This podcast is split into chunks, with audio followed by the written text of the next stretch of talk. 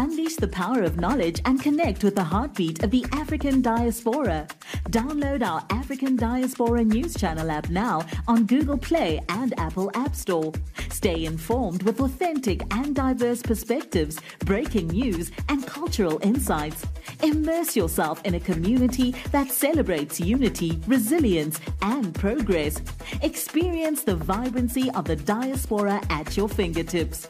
Don't miss out. Empower your perspective today. Search African Diaspora News Channel and join the conversation. Every once in a while, an African leader pops into the scene and they talk tough, and we think, oh wow, we found a new Pan-African, or we found another leader that is going to join the very few Pan-African leaders that we have in pushing the African agenda. And within no time, you realize that they're just masters of doublespeak. They're very good at running their mouth and nothing good ever comes out of it. Today, on Anatomy of a Dictator in the Western Puppet, we feature President William Ruto. A while back, he said that he's done with being summoned by, Western countries to go and appear before them so that they can all discuss the African agenda, yet there's the African Union. Listen to this. The decision that we have made as AU is that going forward, if there is going to be a discussion between Africa and any other country, we are going to be represented by the chair, the outgoing chair, the bureau. Chair of the commission and the chair and the chair of the Rex, and we have 5 Rex. That should be sufficient for, a meeting of maybe 6, 7, maybe 6, 7. Yeah. That should be able to represent Africa. And that is the position I am taking as the president of Kenya. For any other meeting that we are going to have with all these requests that we have a meeting between Africa and one other country, we respect the sovereignty of others. I think to ask for reciprocation is not to ask for too much. No. And for us to agree that let us have this kind of setup. The only, because I had a conversation with President Kagame, and he actually led that particular position. I have had a conversation with Prime Minister Abiy. He believes very strongly that that should be the position of our continent. Because, as you have said, if we don't respect ourselves, nobody is going to respect us. And we should be able to take that kind of decision. Yeah. And part of that respecting ourselves is when we say African problems, African solutions. We must be serious about the solutions. It cannot be rhetoric. It cannot be talk. It must be accompanied by what realistically and practically. Guess what? It didn't take long. It didn't take long before President William Ruto jumped on his presidential jet and went to Italy for the US, the Italy-Africa Summit. Hello there, how are you doing? Welcome to another episode of our Conversations. My name is Ondiro Oganga. I am a business journalist by profession and a digital content creator. And I love coming on here and having conversations with you guys about Black people, Africans, our empowerment, and how we can rise up and take our rightful place at the global stage. Connect with me on social media, Ondiro Oganga, across all platforms, or come to my YouTube channel, New Dawn Africa Channel, where I profile Africa through people, politics, and culture. Now, President William Ruto is the subject of our conversation today. This man, when he came into power that first year, when he would go to all these international forums, he would talk tough. And he almost fooled people. People thought, oh, wow. Finally, President Uhuru Kenyatta was almost like a diplomat. His dad was the president, so he knew what they call upper lip service. He knew what to say, where to say it, and how to be diplomatic. He wasn't a pushover, but he also made you understand his point when he said no. But here came Ruto, who no was just no, yes was just yes. And we thought, oh wow, what a breath of fresh air. How lovely would it be to add another president to the Pan-African bandwagon so that they can actually talk about and champion the African agenda on these platforms. And we say, yay, it's such a good thing. And before the rest of the world began realizing who Ruto was, Kenyans began seeing the man for his true colors. Please tell me why Kenya's president is Africa's biggest tourist. That jet is always fueled. The engine never cools. He lands in Kenya to change his jacket and he's off to another place. One can argue that President William Ruto wanted to be president to actually fulfill his travel fantasy, because that man is never in Kenya. We don't know what time he's actually in Kenya to govern. And anytime he's in Kenya, he's on top of an SUV, almost as if they're still in campaign mode, telling Kenyans, lying. You see, the thing about liars is they almost don't know when to stop and where to lie and where not to lie. He lies on international platforms, but the lies are actually crafted. That art of lying is crafted back at home. He's always on top of SUVs, lying to Kenyans, lying. One lie after another lie after another lie. And we're like, Mr. Man, Kenyans put you in office because they thought you were an alternative. They have problems. They want quality education. They want a functional healthcare system. They want proper infrastructure. They want electricity. Under Ruto's era, now Kenyans can relate to blackout memes all over the continent. The whole country is in shambles. Government functions are not working anymore. Kenya is a corrupt country, I'll give you that. But we had managed to weed out corruption on crucial services. Now, even crucial services, what was supposed to be a trailblazer program in Kenya called Huduma Center, has failed in under a year of President Ruto's term. An idea that other African countries borrowed from Kenya to have a one-stop shop for government functions, thriving in other African countries, failing in Kenya under his administration. Yet this is the guy we were banking our Pan-African hopes on. So this guy goes on international platforms, just unprovoked. The way he lies at home, just unprovoked, he starts lying. And I actually have lost count of all the lies that the president has told on the international platform. But what has stood out for me is the fact that he is so desperate to position himself as a Pan-African, yet we all know that he is not. President William Ruto sells out at the slightest opportunity that he gets. Let's run through this. Haiti, that mission in Haiti that is being sponsored by the United Nations, Kenya took a lead. Kenya has insecurity problems. Kenya is battling with Al-Shabaab. That Kenya has its own internal security challenges. But some way, somehow, Kenya volunteered in security. Are you seeing where I'm going? So, in terms of merit, my friend, we're not qualified to go and fight another person's war because our war at home is still ongoing. We are unable to deal with it.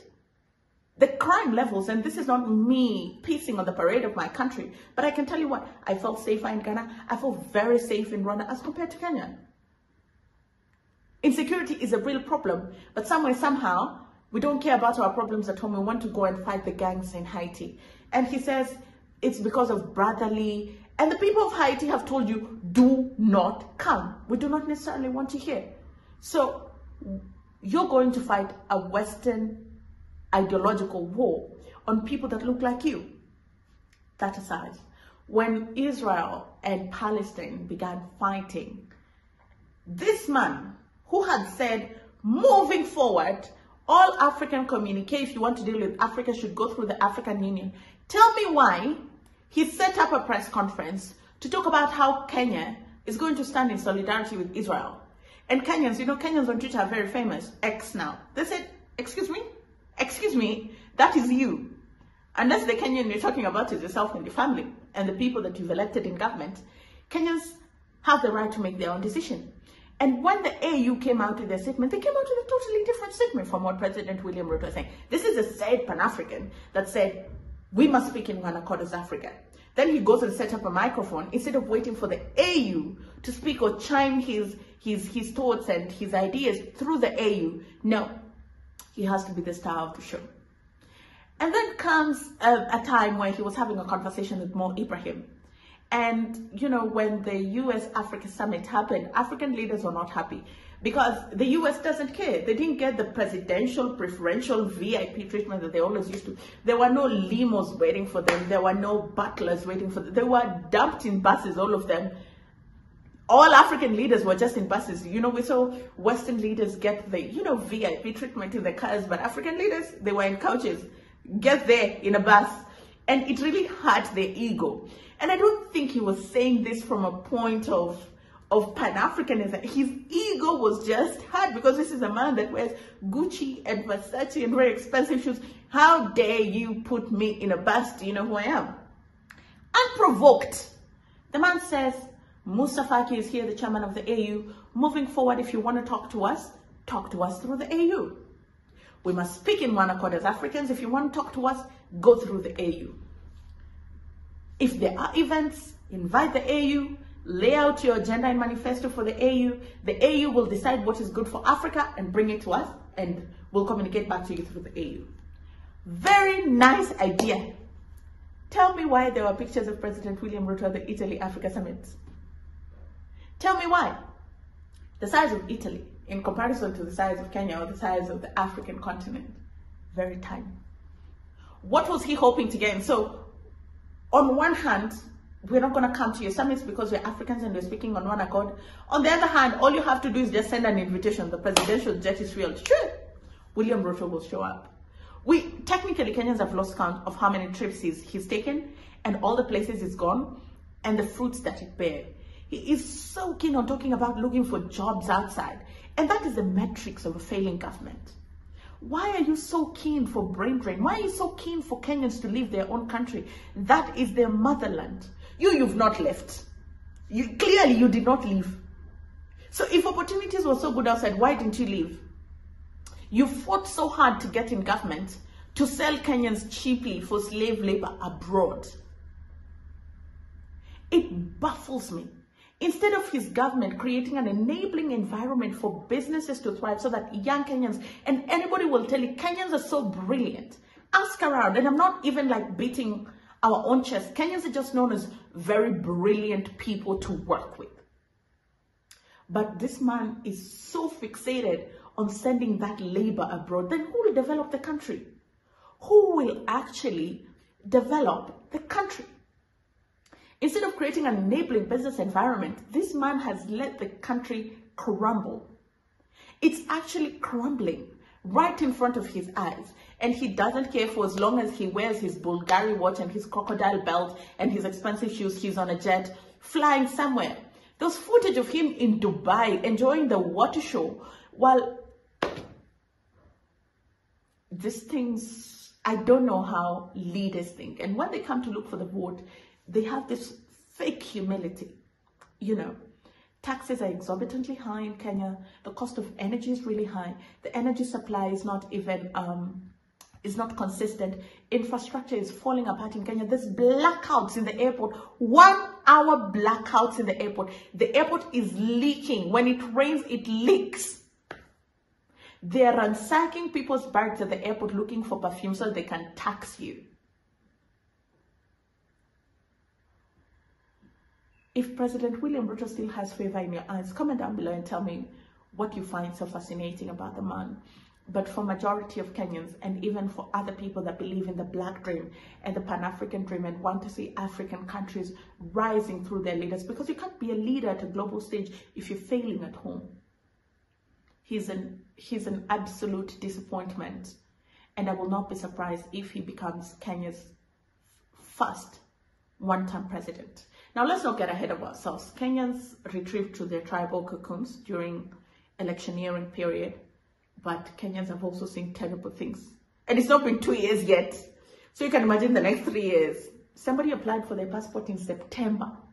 September! Until now, they don't have their passport. Yet, if you pay $200, you can have your passport the next day.